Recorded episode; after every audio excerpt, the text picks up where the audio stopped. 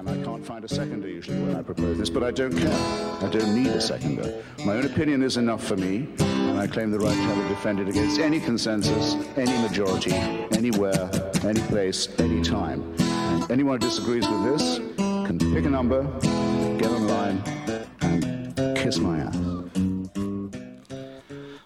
First things first. Alabama State Bar Rules of Professional Conduct, Rule 7.2e requires the following language in all attorney communications. No representation is made that the quality of legal services to be performed is greater than the quality of legal services performed by other lawyers. I'm Harry Still, Backwood Southern lawyer. My partner, Paul Ripp, is here with us today, and I think we've got uh, Rains Russian via Google Hangouts. You there, Rains? Oh, yeah. And uh, so first thing we want to get started with today is everybody's New Year's resolutions. Paul, won't you won't you get us started? Well, I know my resolution is going to be after having the 14th shoulder operation, and that I have got about three weeks to recover, and I'm hoping by the end of the year. I've been swimming all my life. That by the end of the year, I can get myself back into a two mile open swim. And by that, I mean I like swimming in the Gulf or something like that, not the bay. And then secondary resolution is I'm going to do everything in my power this year to educate the people of Fairhope about just what is going on in their government there, so where they can make a um, vote in 2020, hopefully to get rid of get rid of. Uh, that's what's going on in their government. I just thought I'd let you know. Do what? Go, go ahead. to get rid of the people that are in there, the council president. They're not representing the city of Fairhope, but uh, that's my two resolutions. What about you, Rains? Well, I fixed my oven, so I think I'm going to bake a lasagna once a week. and uh, make homemade lasagna once a week, and uh, also try to lose 20 pounds. So I don't know if those two things are cohesive. I probably have to drink coffee and smoke cigarettes for the rest of the week. But yes. by God, I'm gonna have lasagna in 2020. If all you ate all week was that plate of lasagna, just you know, portioned it down, you might be all right. It's kind of like the guy that lost all that weight eating McDonald's every day. I still don't believe that happened, but. Well, I, you know, portion control. What is this portion control you speak of? I don't understand that concept at all. But. So, so mine is less talk, more action. Uh, we got to get some complaints filed. We got to go to more meetings. We got to let our elected officials know that they're being watched by someone who knows the law and someone who knows how they're supposed to be doing their jobs. Uh, put that old master's degree in public administration to some kind of use. Um, all right, Paul, you want to start off with uh, so so let me let me talk to you a little bit about something. So, in our criminal justice system, when you are arrested um, and they take you into custody. Uh, at some point in time, sometimes it's it's within a few hours. Sometimes it takes them a while to get you processed processed into the jail. But typically, if you're charged with a crime, the judge will bring you in front of him. He will talk to the prosecutor and the, def- the defense attorney or the defendant um, about the severity of the crime, if there's been any recidivism, and then he will set a bail bond amount, right? So you so you go get a bond, you go find a bail bondsman. Uh, if you don't show up for court, that bail bondsman has a major monetary uh, incentive to go hunt you down and bring you back to justice. Right. So the first of the year, New York State. Um, previously, New York prosecutors would determine whether to make bail a recommendation or agree uh, to have the defendant released on their own recognizance, regardless of whether the alleged crime was a felony or misdemeanor, and the, the judge would make a determination. Defense attorneys would typically make arguments that uh, bail would be inappropriate or be, be set at a low amount, and the judge would take all this into consideration and set the bail. Under this new law in New York State, this process no longer takes place for the majority of cases, as courts are now prohibited from setting any monetary bail whatsoever or keeping defendants in custody before trial in almost every type of misdemeanor case and for a long list of felonies. So in New York State, unless it's domestic violence, attempted murder, murder, uh, you can imagine rape, some of these other uh, kinds of uh, major crimes, um, they can uh, still uh, set a set a bail bond, but um, those are very few and far between. So, what do you think is going to happen when these people don't show up for court Rains? Well, first of all, Harris County, Texas, where I currently reside, um, initiated a similar plan to go into effect in the first of the year. Okay, and it's uh, it's meant to eliminate what's been constitutionally deemed as illegal, but we can't have a debtor's court. You can't have a you you can't have a pauper's prison. You can't have you can't jail somebody just because they can't pay a, a bail amount. And that went all the way to the Supreme Court. And Supreme Court said, "You're right. We can't do that. You know, look at your bail examine, look at your bail requirements and everything else, state by state. You know, we don't want to regulate it at a federal level except for federal crimes. Um, in Harris County, we've had success with it, but we have very particular. We have things set in place in Harris County that they don't have in this New York State statute. And one of them is that if you're jailed for violating a protective order, you're going to get bail. You're not going to get PR or public uh, based on your own recognizance. Right. Um, you violate a protective order if it's if there's recidivism present, if it's the same crime that you were formerly before the court for, then you're not going to you're not going to get released for that either. Uh, there's a few other ones. The New York law, it looks like they're taking some very specific case studies and examining it as being what's bad. Somebody punched a cop, and because it was a misdemeanor, uh, you know, they got released on their own recognizance. How is that protecting police officers? Well, first of all, why is punching a cop a misdemeanor? You know, I, that's a basic that's a basic issue. But it, to speak further to, to it, I think a lot of the non I, I, don't believe in in high bonds and things like that from nonviolent misdemeanors. I mean, you're not going to put me in jail and make me sweat till payday because I got an unpaid traffic ticket. You know, but well, I'm not talking about traffic tickets necessarily. And typically here in Alabama, I can tell you these judges do their best to get these folks out of jail uh, and uh, certainly an ability not to pay a bail bond. Uh, you know, they they reduce that uh, after if you've been languishing in jail for a while and you ask the judge to re- write him a letter and ask him to reduce your bond. I've seen that happen a lot. Uh, just being in courtrooms around makes, here, and that makes sense. it's it's I don't know. I I'm kind of on the fence about it. In one way, I think it's a great way to reduce the the burden of the people on housing inmates and everything else. And on the on the other side of it, I really want to see how it farms out over the next year or two years before I really make a judgment. All right, so so let's talk about that. Uh, you're aware of if I say the the Bikini Atoll, you know what I'm talking about, right? Middle of the oh, Pacific, where they tested nuclear weapons during the Manhattan mm-hmm. Project, right? Okay, so New York and California are the Bikini Atolls for the Democrats who float their ideas through legislation there, test them out. Unfortunately, Alabama and Mississippi are the uh, crash test dummies for the Republican Party. So, um, you, you well, know, Texas the, too, yeah. Texas, Louisiana, don't count them out. Yeah, I was going to say, let's yeah, but shit, I, I, think you could get that our legislature would pass anything. I, have never, I've never seen anything like it. So, anyway, I just wanted to uh, point that out that that that is happening in some places. Um, and there's been a lot of if, if you go watch Fox News, man, it's just blown up the last couple of days. Uh, the Republican legislators who, if that are left in uh, in New York State, are not happy with this at all. All right, so let's switch gears. Paul, you're on, man. Okay, uh, the Ripp Report Baldwin County Legal Eagle. These are nonprofit associations. We've been doing this for 16 years. Nonprofit means nobody's getting paid. No one's paying us. No one influences us. We're trying to give you the straight scoop on what's going on. Uh, today, Freaky Friday, January 3rd, 2020. The title of the Freaky Friday article is Rotten.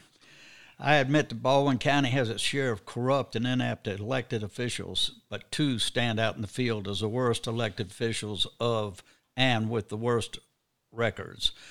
The grand prize of being the most infamous and comprised elected official go, comes down to Senator Chris Elliott and Jack Burrell. Senator Elliott came in second to Fairhope City Council President Jack Burrell, who is the head of the City Council, which has been operating lately like a criminal enterprise.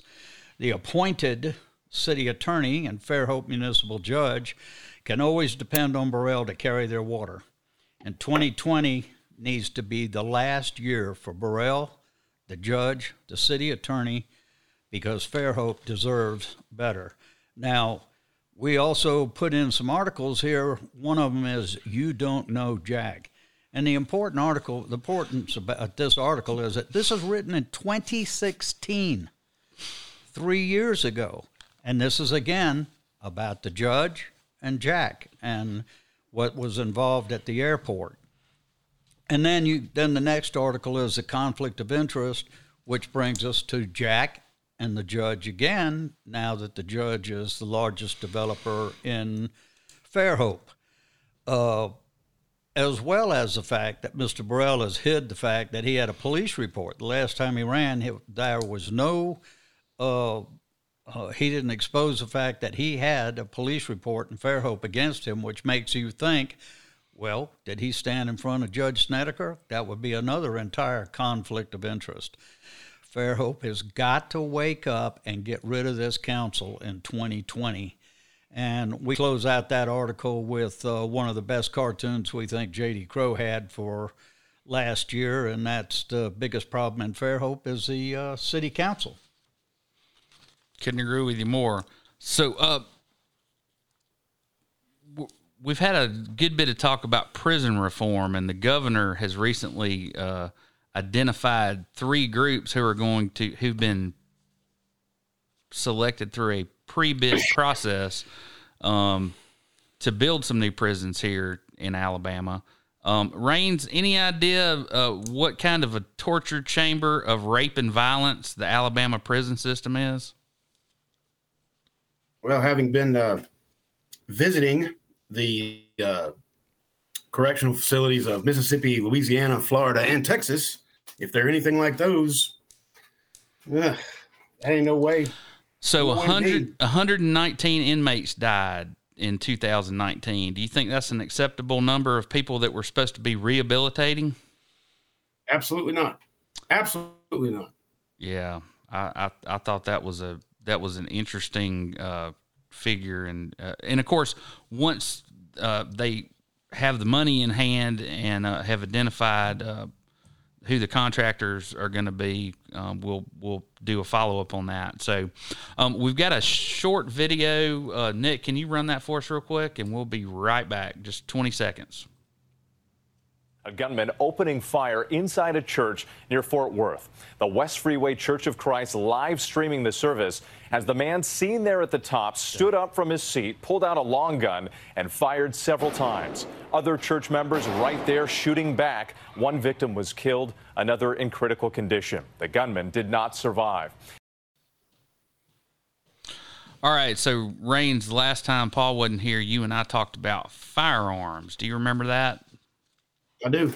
And uh, you were telling me that you went through um, post Katrina in South Mississippi, and that uh, well, go ahead and tell us the the the your your your dark fantasy uh, that you believe all gun owners have. I, I honestly, I honestly believe that one of the biggest things I learned after Hurricane Katrina, despite all the practical knowledge I learned, was a uh, I have a I have a theory that most gun owners in South Mississippi and South Louisiana are just waiting for the next hurricane if they didn't get a chance to shoot a looter in the back one in the last one or or to fire their weapon at a looter because they really want to shoot a looter this time.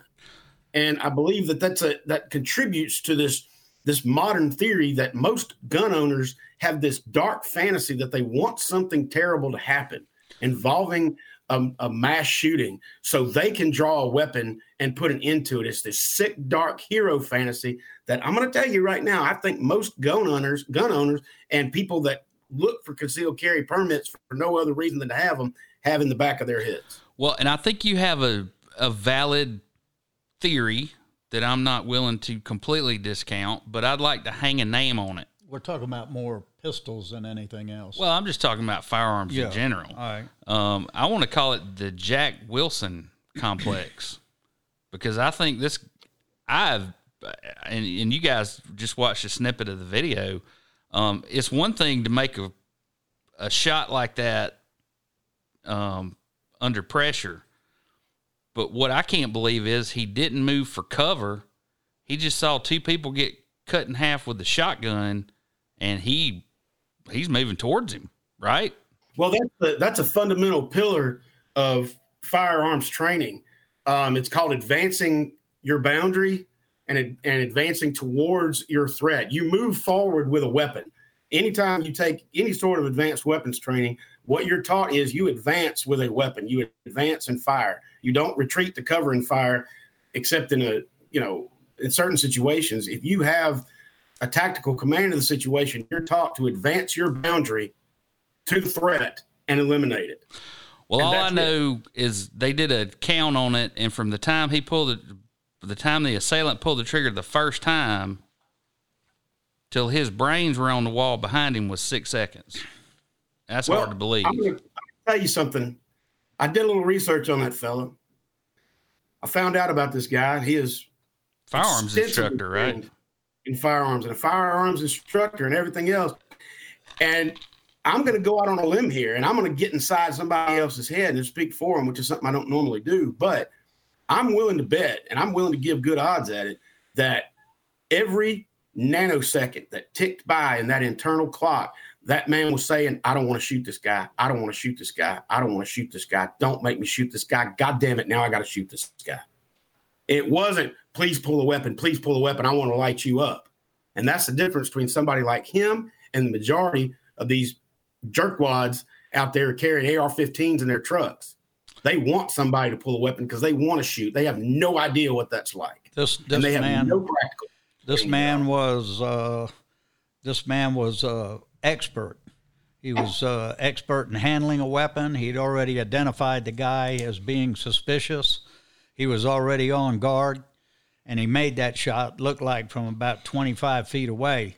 But he And probably for you kids out there who watch a bunch of movies, a 25 foot sh- headshot is impressive. with Very a- impressive. with a pistol.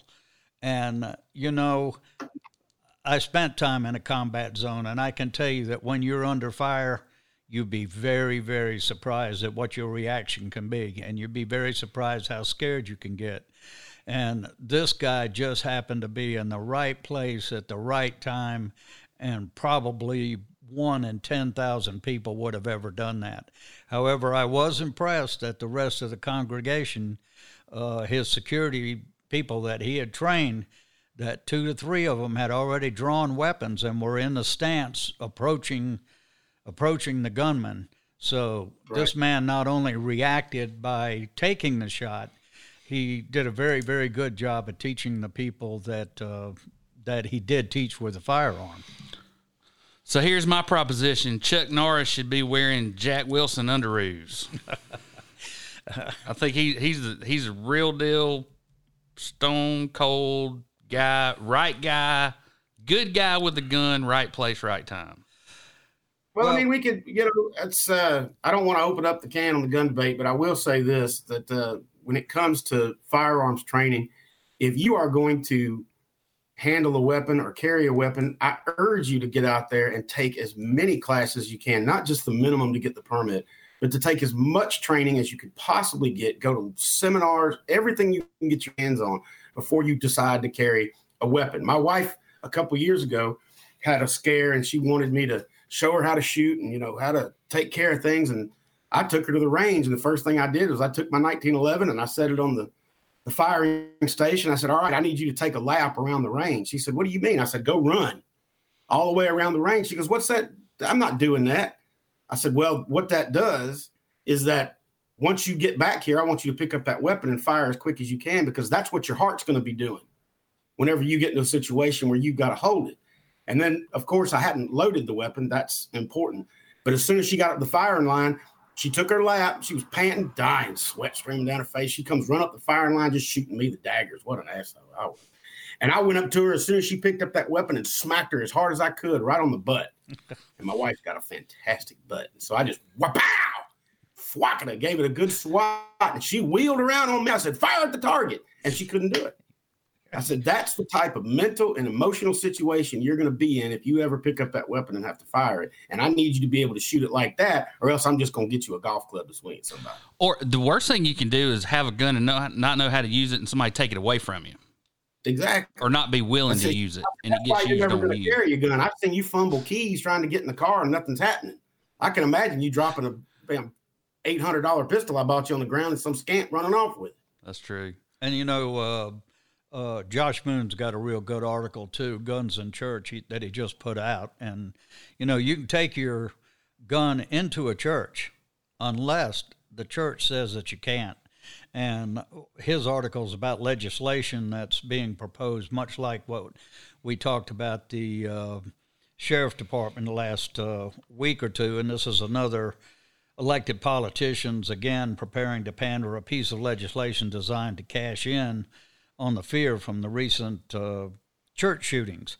Now, again, this is one of these political legislations that they're trying to put through, and all those things that are legal today, anything that's not legal today, will not be legal if this dumb bill is passed.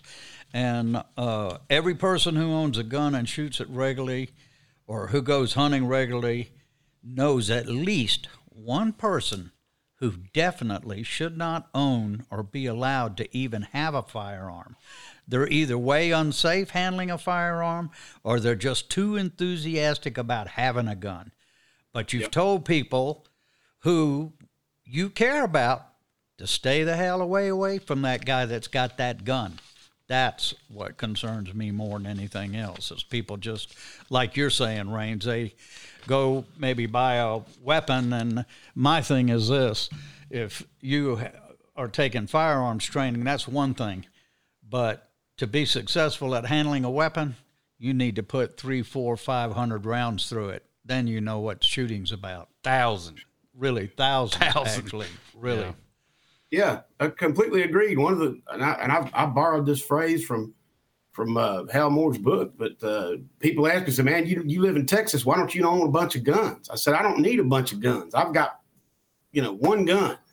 I said, "I don't need a bunch of guns." They said, "Well, what happens if you ever need one?" I said, "I guarantee you, if it ever gets to a point where I need to pick up a, an assault weapon or I need to pick up multiple weapons, there'll be plenty of them laying around here in Texas. I'm here to tell you, because I just." I perish the thought, but some people go to bed every night thinking about it, wishing that that would happen, and I I can't stand that kind of mentality. All right, I'm gonna switch gears on you guys. All right. Do we have a video for the Equal Rights Amendment? Let's let's watch that real quick, and then I'll come back and give you some commentary on what's going on around here with it.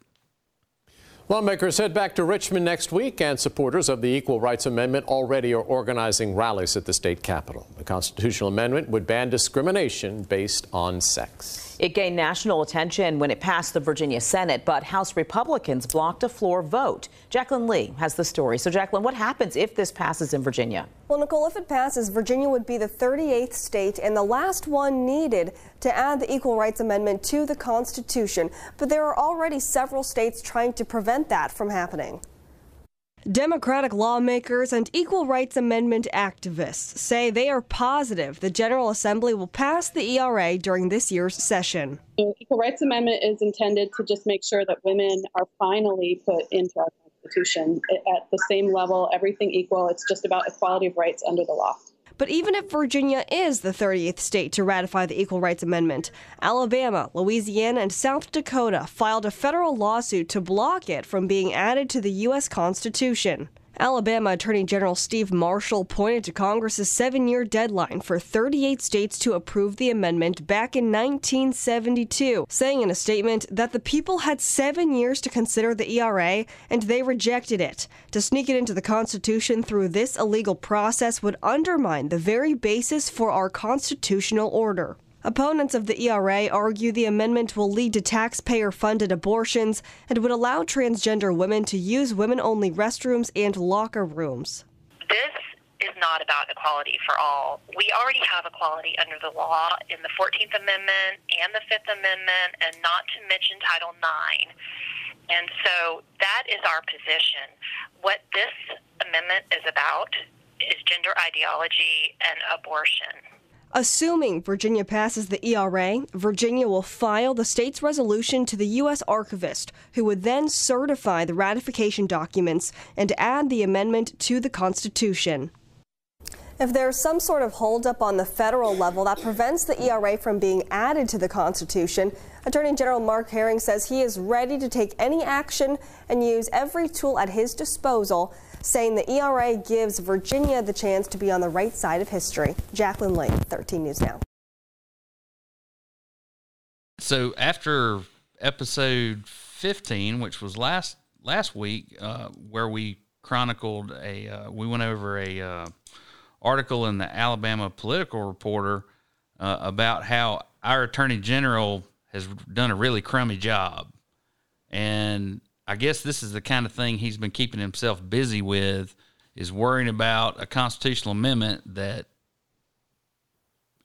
Paul, what would be the effect of the Equal Rights Amendment passing today, given that uh, equal protection under the 14th Amendment has already been extended to all these things? Now, Rains, uh, I'm having a, uh, my brain's going blank on this uh, collegiate athletics. That's called Title Nine, Seven.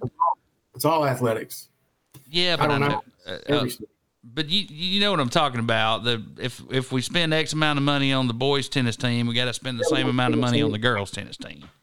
Right. I'm just saying I don't know what it does. It was supposed to have been ratified. I I hate to say I agree with the Attorney General of the state of Alabama, but I believe he's correct procedurally in that it should have been ratified within a certain period of time when it was proposed. The idea that we're going to wait 22 or 30 years to uh, to ratify a constitutional amendment is uh, kind of wet brained as far as I'm concerned. Yeah, I'm, I'm, gonna I'm gonna side with the law on this one. Uh, you know, I, I am a feminist and I I agree in, in equal rights for women and that certain things need to be protected, but uh, there is a bit of a gap on this, and it's it's legislation that we thought was already taken care of, and that we've progressed, I believe, as a society to a level where I'm not going to say we don't necessarily need it, but the clock the clock has kind of ticked past this thing, and if you want to reintroduce something, then by all means do it. But I'm going to side with the law on this one as well. I mean, it should have been taken care of, and it wasn't. And if you're gonna, you can't cherry pick the laws when it comes to constitutional amendments. You know, it's they're there for a reason, and if it didn't get ratified, then it did. So reintroduce. Recently, uh, are, are you aware that Alabama, uh, Georgia, and Florida are involved in a war over water? I've I've I've seen some of it. Yes, it's been okay. going on for decades. 1940s and 50s. All right, so starting in Rome, Georgia, the Coosa River comes down through Gadsden and down, uh, actually uh, through Montgomery, hooks up with the Tallapoosa River, comes down the Alabama, which ends up between us and Mobile. The Chattahoochee River starts in Atlanta and makes it uh, uh, once you get to about uh, I want to say it's Phenix City. From about Phenix City south, the Chattahoochee River is the border between Alabama and Georgia, um, and yep. actually keeps meandering south and dumps out into Apalachicola, Apalachicola Bay um, in yep. Florida. So what's going on is Atlanta's sucking all the damn water out of the river, and the Chattahoochee River is not navigable anymore anymore in some places. Um, right. Well, anyway, they got a federal court ruling saying that uh, temporarily uh, Georgia can take pretty much all the water they want to. So let me tell you what went on. Uh, so something similar to this happened uh, related to the Colorado River, and everybody and they they came up with an apportionment in the early in uh, let me see 2007 So Colorado gets 23% of the water, Arizona gets 17%, New Mexico gets 5%, Utah gets 11%, Wyoming gets 6%, Nevada 2%, and California 27%. Right. Well, it's a ridiculous solution. Um, surely we can do better. And sure, and I and I know there's a special master that's been appointed. Um, I don't know if this was his decision or theirs, but a tremendous blow for people who live along the Chattahoochee River uh, in uh, in Alabama and certainly down in Florida. Man, that that, that the water just the water levels unimaginably low uh, for most of the year. Um, I got a question for you, Paul. Mm-hmm. How long has Mike Hubbard been convicted and sentenced to go to jail? and how much longer is this monkey slash slash goat screwing going to go on for? Well, I don't know, but again, I'll have to go back to uh, Josh Moon. Just recently wrote an article, and it is about the corruption, and corruption's at an all-time high. This is in his article. Murder rates in Alabama, largest cities, are through the roof. Poverty has amazingly increased. Health care is abysmal, particularly in the rural areas of Alabama. Now, listen to this one opioid, meth, and guns have killed more Alabamians than the Americans who died in wars in the last 10 years. And public education in the state has gotten far worse, uh, both from the performance standpoint and from the funding standpoint. So, you know, until you get used to, until you're willing to accept uh, where you're living and just how bad a situation it is, you know, you look at Mike Hubbard. Mike Hubbard is the one that uh, uh, was supposed to go to jail like now, what, over three years ago. And back in 2010, uh, GOP lawmakers led by Mike Hubbard were promising a new day in the state, one that would stop public corruption, the backroom deals, and government for the elite instead of the pro business government that leveled the playing field and treated everyone equally. That all turned out to be a farce. In reality, the everyday Alabama heading into 2020 is in the same shape as the Alabama, everyday Alabamian that went into 2010. Nothing has changed. Undereducated, underpaid, undercared for, and underappreciated.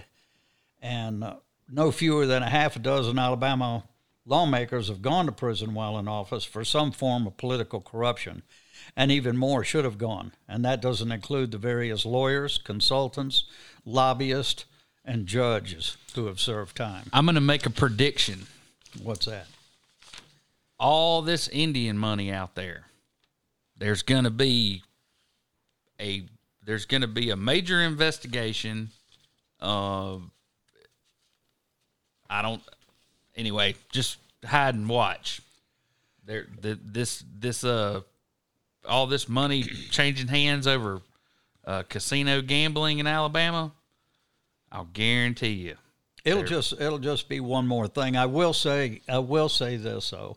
Uh, I am pleased to say that the Baldwin County Commission, uh, no, the present commission, has nowhere near the reputation as the last one, which gave us now Chris Elliott as a senator. And of course, uh, the straw man, Tucker Dorsey, who we now find has been lying to everybody for 10 years. But you still have to look at the basis of just how corrupt Alabama has been. You're in a county that's basically corrupt. And when you get down to Fairhope City Council, the entire council is a question. This is what people need to start looking at. Corruption's a silent tax. If you think it doesn't involve you, white collar corruption, you are so, so, so wrong. All right. So, Rains, Magnuson Stevens Act in 30 words. Uh, the Magnuson Stevens Act is a uh, international fisheries rule that protects the sovereignty of of okay, protects the sovereignty of fishing grounds in territorial waters. And it also they try to they try to make sure it's not overfished too, right? So now that's, that's a tenant. Yeah. Okay, so so here in Alabama, under the Magnuson Stevens Act, the determination is made of exactly how many fish can be taken each season, and then that that number is split into two numbers: one for the commercial fishermen, the other for recreational fishermen. Right. So I don't know the mechanics of it.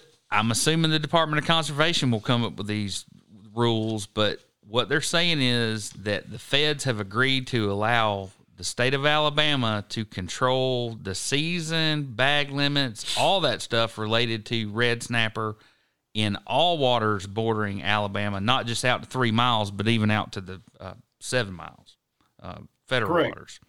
So anyway, could be a good thing, could be a bad thing. I mean, we've screwed up a hell of a lot simpler things, um, but you know, I, I think we've done a good job on bag limits. I'm a duck hunter. Um, I know that that's federal, but uh, certainly the the uh, enforcement side here in Alabama seems to seems to be going well. Uh, one more thing. a, you probably have a good deal with it because you don't have a large commercial red snapper fishery working out of the Mobile Bay area. Um, that's more a Panhandle of Florida thing, and the Panhandle of Florida has has some serious regulations every year, and the, the conservationists versus the commercial fishermen. I was a uh, to full disclosure, I was a lobbyist for the Gulf Seafood Alliance many years ago, and uh, one of the things that we fought was the you know commercial versus recreational creel limits on red snapper in Florida and in Mississippi because we actually have some uh, commercial interest in red snapper in, in South Mississippi, but Alabama does not. And so it'll work out well for the state. And they're just basically saying you can do what you want with your two coastal counties that that that affect the Gulf snapper population. So I, I think it's great that they're you know giving it to the state and let the state handle it. And I, I believe it or not, even though it when Alabama does have a pretty good record when it comes to wildlife management, so I'll I'll give them that. Let's work on teen pregnancy next. All right, so gotta ca- it, it's kind of a national issue, but it relates to all of us. Um, there's no going back. Genetic databases are transforming policing and testing the limits of privacy. So, have you ever done a 23andMe genetic test, Rains? Absolutely not.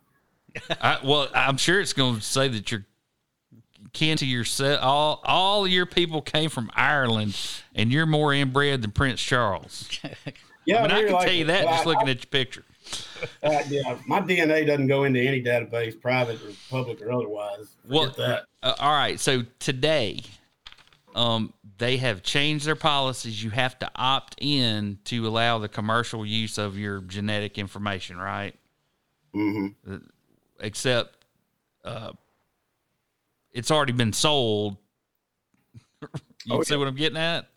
Oh yeah. I mean, the people that, that really wanted it probably have it. And, uh, you know, there are a lot of genetic testing uh, uh, tests for uh, genetic diseases going on at Harvard and, and other places, exciting things.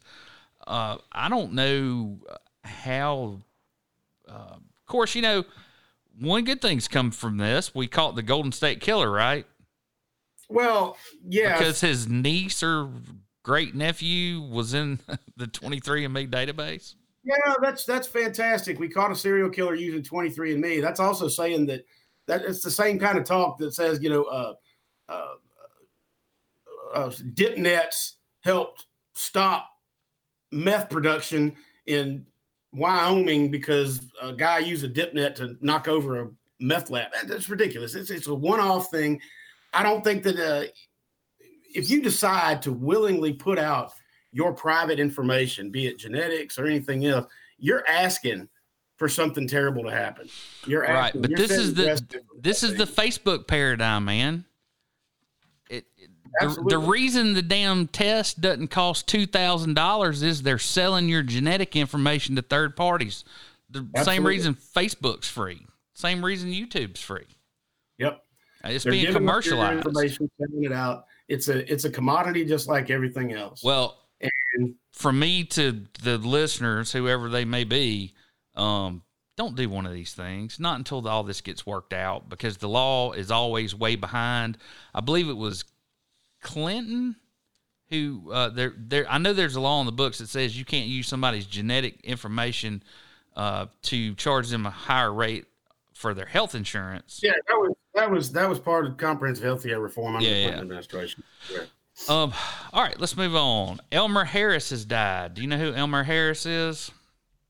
Do not. He was a big dog at the Alabama Light and Power, right? That's right. He was the plow tender, is what I like to call him, of the big mule. That's a historical term for people with a lot of stroke. Uh, Alabama Power Company. He was the president for a long time. Uh, so, Rains, you may or may not know this. There was a big falling out with the Business Council of Alabama. Alabama Power Company didn't like something going on, and nobody's ever really explained to me exactly what happened, but they weren't happy with some personnel decisions or some policy decisions, so they took their ball and went home. So, what do you think happened? Everything they wanted so that they'd come back to the table. Correct. So now they got a. Is that is that young lady? She's she's under forty. Uh, she used to be uh, Richard Shelby uh, on Richard Shelby's staff, and uh, she's running the business council. I'm gonna see if we can get her on here uh, and talk to her about. You know, they're calling it the new Business Council of Alabama, and it's got a new direction. And I'd just be tickled to death to know what in the world that is. Um, back to the Boy Scouts. What do you know about this uh, Roger Mosby fellow? Roger Mosby was the head of human resources for Kinder Morgan here in Houston. And uh, he is something of a specialist when it comes to handling harassment claims. Uh, I don't know if you've ever known anybody that worked in the oil field, but uh, it is not exactly a uh, sex positive environment. And I say that with the uh, with a bit of uh, a bit of chagrin. Uh, the women that work in the oil field are constantly subjected to sexual harassment, just like any other women in any other workplace. But Kinder Morgan had a number of harassment claims and some pretty serious cases back in the 90s and early aughts. And this guy was kind of at the uh, was kind of at the helm, as you probably know, and I hope most of the listeners, all nine of them, do, that human resources policies for major corporations are not there to protect the worker; they're there to protect the company. And so this guy has been brought in by the by BSA to basically do damage control and reroute BSA from this current absolutely shameful breach of, of trust and everything else that they're dealing with their members. And hopefully he can initiate some sort of program to contain the damage from this and then let us get a, a real scout executive in there to take it over once he's had his uh, had his time card pulled. So you know how they're they're like these little cliches about don't go into the restaurant business and uh, you, you know what I'm talking rules of thumb cliches that we hear Yeah. all the time. So my number one cliche about is in, in in investing is when they promote the director of HR to be the CEO, sell the damn stock. Oh yeah, They're th- these people are snipes. They're technical people. You're right. The number one uh, place that a company has liability is in their own employees. I, I totally agree. Unless they're making dynamite or they're 3M poisoning the damn Tennessee River up there. But yeah, that's uh, they're they're they are rule makers. They are not the type of people that you would put into a position to think that they're going to take an organization in some new fantastical direction or give us some vision for the future. I, I do understand not. that he was on the Southeast Regional uh, board for the Boy Scouts for many years, and he's a scouter. So, but you know, the guy's got like a geology degree. No, this this it's it's strictly optics. This guy's going to be brought in to stabilize the optics. I, I'll give you the prime example of why he's on board. You know, have you ever heard of Kinder Morgan in the news for something other than oil?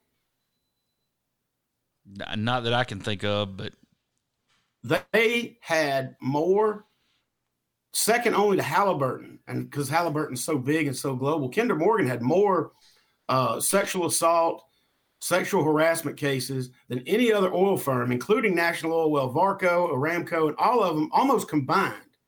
And you never heard a word about it in the news unless you were in the oil business and traded in that particular currency. part of the reason is because this guy helped control the optics of it, and that's why BSA has brought him in. Like I said, he's going to punch a ticket. and He'll be out within two years. Right. Bet you. So you think he's a wartime concierge? Is that what you're saying? Absolutely, absolutely. He's here to improve the optics of the current situation. I got you. All right. What else you got? I got something else. Is the uh, article December 31st by Gabe Tynes and Lagniappe. Federal case against Baldwin appraiser is allowed to proceed. Uh, it's a federal judge in Georgia has denied a motion to dismiss a civil complaint against a prominent Baldwin County real estate appraiser uh, who the Internal Revenue alleges participated in abusive tax scheme uh, involving uh, conservation easement syndicates.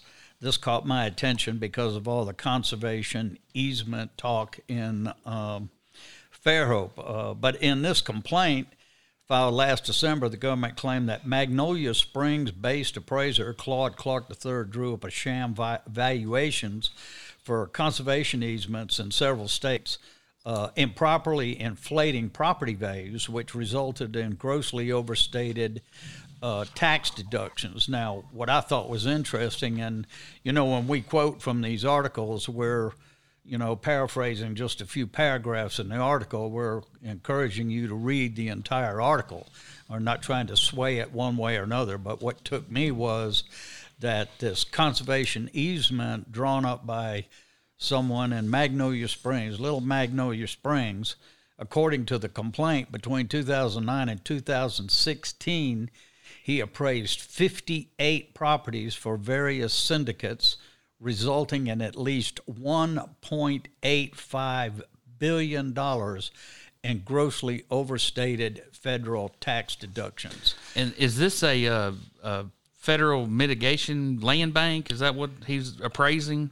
Uh, well, the it's what it is is a. It sounds like what it is is a conservation easement, uh, uh, using that as a guise to uh, obtain tax uh, saying I gave tax, a conservation correct. easement, the value of the property was X, and it was really Y. Correct, and and and, and you know the the conservation when you go to conservation easements or or things like economic development, you better be reading between the line.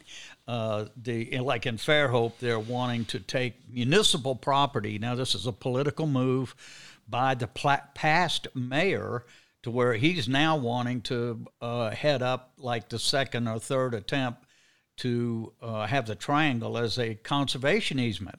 And the irony of it is that he is the very one, the past mayor, Tim Kant, is the very one that caused all the problems that resulted in over $3 million in lawsuits uh, attorney fees where the attorneys promised the city all along they'd never pay a dime and ended up having to pay everything. And it was all under the guise of let's have this conservation easement and we'll have this park and we'll do this and we'll do that. Well, it's not what it appears, folks. That's municipal property in Fairhope, and you better hang on to your property.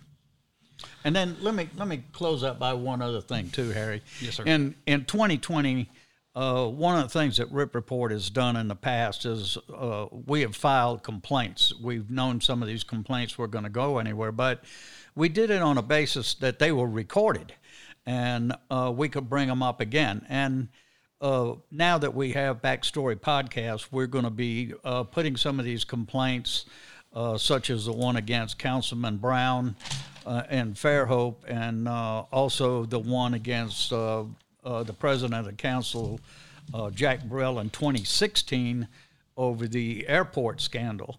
These things will be put on, on a PDF. They'll be put on the Backstory podcast, and then we'll have a podcast that will go through and explain just how these complaints uh, have been filed and the basis for the complaints. So when you hear us talking about and reading about these complaints, you better believe that we put some time and effort in it these are not allegations that we take lightly. All right, I want to take everybody back to the 2016 municipal election in Bay Minette. You had our current mayor Wills running against our former mayor Dobbins. Now Dobbins had served for four years, for eight years, did not seek a uh, a third term based on a, a, a election pledge, and he had been out of office for four years, and he ran against Mayor Wills, and so it was. He got pretty dirty. There was some mudslinging. A lot of things were talked about that Sonny did when he was in office, and then of course, um, well, you could imagine uh, the things that we've been talking about going on with North Baldwin Utilities and whatever. Uh, he certainly made those things public. And there's a lot more coming on that. So, what if I told you that November 10th, 2017, a year about a year after the election, I got a phone call from a friend of mine and he said, "Hey man, uh, it's like 10:30 at night." said, "I'm be in your driveway in 30 seconds. I need you to go with me over to Sonny Dobbins' house."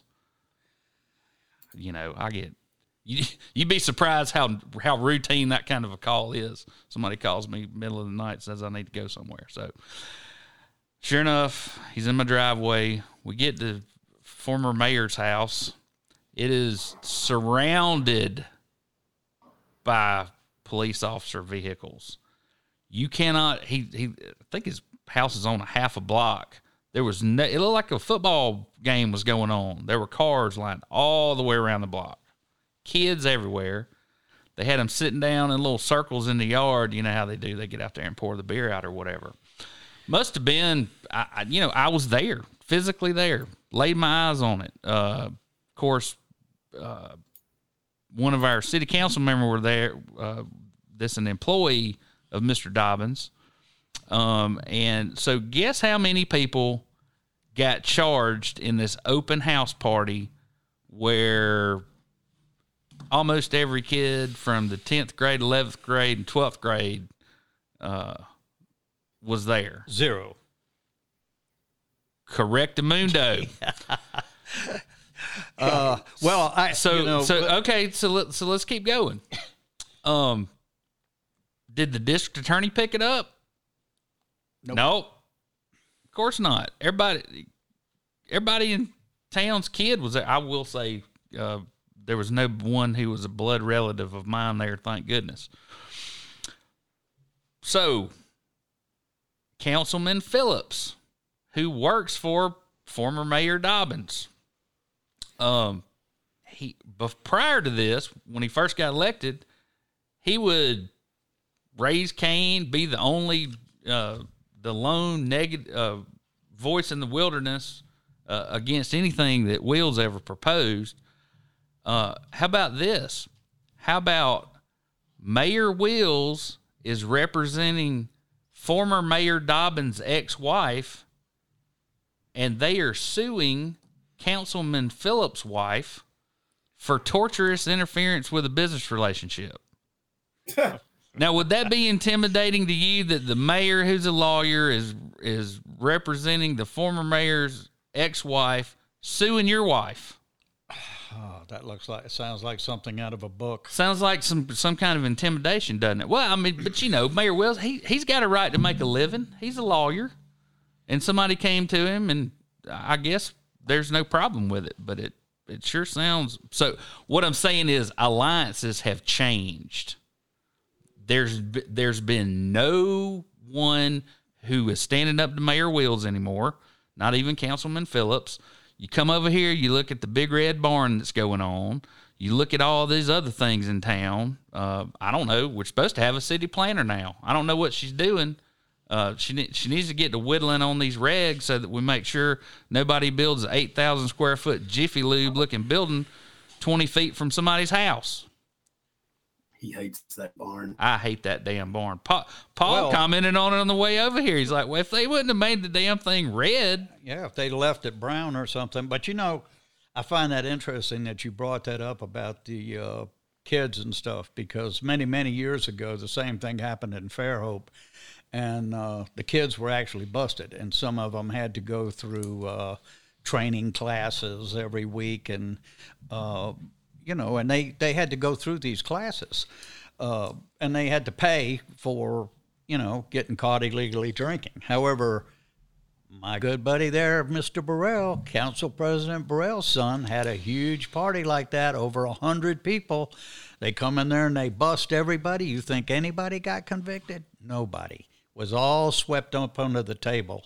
This is a type of thing that's got to stop. And uh, Well, and, and let me point this out. Bay Minette is like Putin's Russia. Bob Wills is absolutely in charge here. So anything that happens, he's absolutely responsible for. Now he can take credit for things, but he's got to take blame too, right? right. I mean, there's there's look. If I went to a council meeting, and everything was three four every time. That's a good council where they're where they're where they do not agree on everything. It's it's just it is not a good situation where everybody well and and then you got council members who are scared to ask staff members for information. Fairhope averages about 95% voting all in line, every one of them exactly predetermined how they're going to vote. That's not good. I think uh, January seventh on A and E is the premiere of the Etowah County Detention Center uh, series where they went undercover, and then of course it turns out it's about fifty times worse than they ever imagined. You know, you can buy a cell phone for twenty dollars, get you some cocaine while you're up in there. I don't know, man. It's uh, it's got so Etowah County Detention Center was purposefully overbuilt. And I don't know if y'all remember me saying this, but I said that Todd Entrekin was absolutely not guilty of any crime, that the state law was set up in such a way to enrich these sheriffs. And then the county commission uh, back went, of course, they were up to all kinds of illegal stuff back in those days in Etowah County. Um, just look up the Etowah County uh, Solid Waste and Recreation Authority if you if you want to look for a case on that. Um, anyway, I, I don't want to get too off too far off on a tangent. If you wanted to comment, go ahead, Rains. Oh, I, that's you know, it is what it is. It is, but I can assure you in 2020, the Ripp report is going to, we're coming out of the box. You may think we've been out of the box, but we're coming out of the box this year. We're going to try to expose even more corruption. We're certainly expecting pushback from the uh, politicians, and the more they push back, the more we're going to push. Well, and I want to say this. I haven't said this publicly, but um, you know, for the for the for the sheriff of Baldwin County to single you out and say that you are dangerous and that you need to be um, searched prior to coming to, coming into a public building, and for the courthouse security committee to have let this stand without giving me a hearing or any kind of due process, it goes to show you who's in charge around here. Yeah. It's the sheriff of Baldwin County. It's damn sure not the Baldwin County Bar Association who's done nothing to come to my assistance. Neither has the Alabama bar, Neither has the Alabama State Bar. Of course, you know. or the Judiciary, or the Ethics Commission, or the Attorney General. That's why we're here, gentlemen. I haven't I haven't asked for their help, but this is no, what no, I'm I don't saying. mean I don't mean you, but, but I mean what I'm saying is just imagine you're some guy that I don't know uh, name name a name a normal job. Uh, you're a truck driver. Um, you're you're not a guy from a prominent family who who's an established attorney in Baldwin County. Um, you know, if if they can get away with doing this stuff to me, everybody needs to Yeah. everybody needs to watch the back. That's all I'm saying. Well, the you know something that's something that that reminds me of Harry, and again going back to Fairhope and the air, airport scandal in 2016, when the Ripp report as a consumer group made the report that we did and the complaint that we did, the airport authority led by Councilman Burrell, the first thing they did with city money, because that money is city money, they hired an attorney to investigate me, the whistleblower, the person that brought all of it up. And then, after hiring someone to investigate me and making a huge point of it and saying, now you're going to see, nothing ever happened. They never said a word, they never found out anything. And so people need to look back and say, you know, bit dog barks first. And now that uh, uh, the good judge in Fairhope has put himself in as the major developer supported by the council, we're going to hear a lot more about it this year, folks. I guarantee you. Well, and let me let me say this, and I haven't. I thought about this for a while the other night, and all of these things that are going on, North Baldwin Utility, the sheriff, it all smacks of desperation. It's like control. We, we, we I think we got them on the run, boys. Control power control. And what do they do? Every petty little damn thing they can. You got to be searched when you go in. Oh, we're evicting you. That's another thing. I got an eviction letter from North Baldwin Utilities. I called the lady who sent it to me and I said, "Hey, that's not a big deal. I just like a copy of the minutes."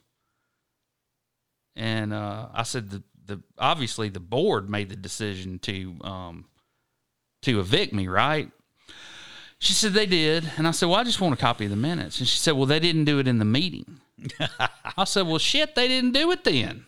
I don't know if you were absent. They taught uh, government at law school, but uh, yeah, you, you, they have to be in session to make a decision. And the other thing is, all the council members knew that. Uh, I think what happened was they did not renew my lease. They took it to the to the city council, renewed everybody's lease but mine. So that's the big inside joke is everybody knew but me that my new my lease wasn't being renewed. But they let you in on it. yeah, they sure did. um, so I don't know. I don't know what everybody else did for their Thanksgiving and Christmas, but uh, I spent a crap ton of money and uh, a, a, lot of time and a lot of effort having to move my office somewhere else. And and let me add this, folks. This is a real prime example.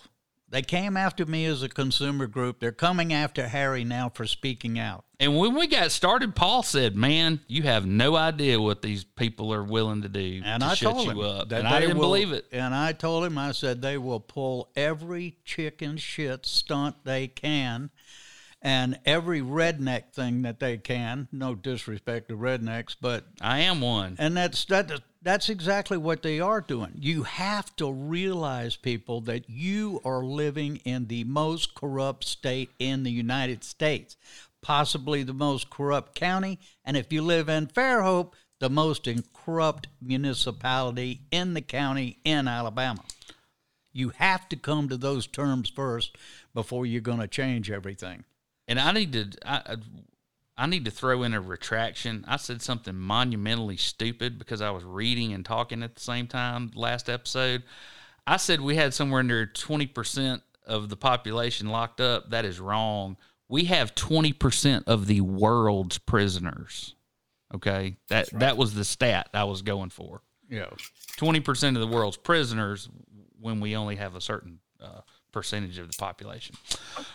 All right, Rains, you got anything out in Texas you need to tell us about? I'm about to wrap this thing up. Well, No, that's uh, everything's full steam ahead here in Texas.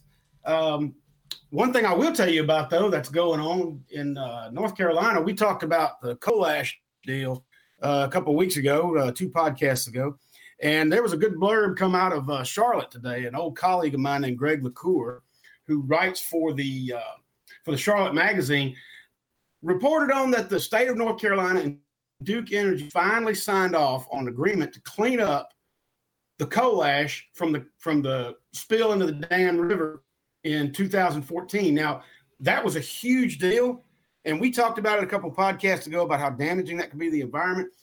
Duke Energy is going to spend nine billion dollars to move coal ash to lined landfills over the and they've gotten to this agreement with the State Department of Environmental Quality.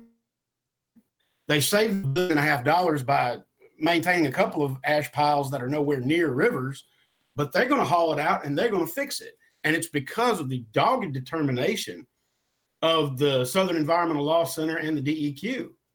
And I'm here to tell you that is a huge step forward and a great example that Alabama could look at, Alabama's DEQ could look at and say, this is what we need to do to get this coal ash that's sitting on the bank of the Mobile River and get it out of here.